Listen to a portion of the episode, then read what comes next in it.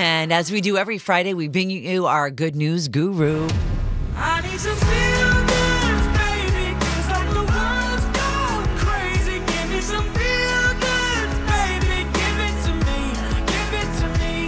Her name is Geri. She's our good news guru with the feel good of the week. And Geri, we love that you take us different places every week. So where are we going today? We're headed down memory lane with Kevin Hart, who on a recent podcast recalled the moment when listening to his mother paid off big time. One of today's top comedians, Kevin's mom never went to any of his shows. She was very religious, but despite his edgy humor, she was super supportive.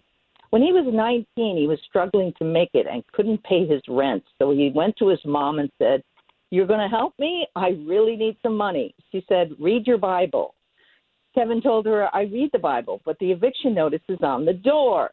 She was like, Come back to me when you read your Bible. A couple days go by and they changed the color of the notice. They've shifted to pink. This is serious. Mom, they're going to kick me out. I need the money or else I'm not going to have a place to live. Did you read your Bible? If you read your Bible, then you wouldn't be talking to me. Mom, this isn't the time. And back and forth they went.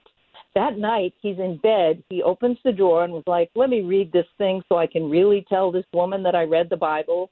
So he opens up the cover, and the rent checks for every month of the entire year tumble onto his lap.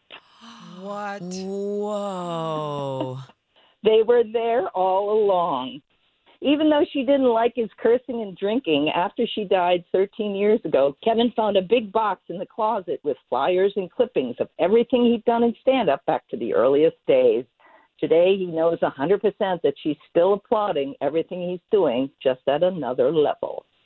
Oh, hmm. Geri, you have us all in tears. That's so beautiful. Isn't that beautiful? People can find more good news about celebrities at gnn.org. Keep the faith, and remember, Yes. may good bless. For sure.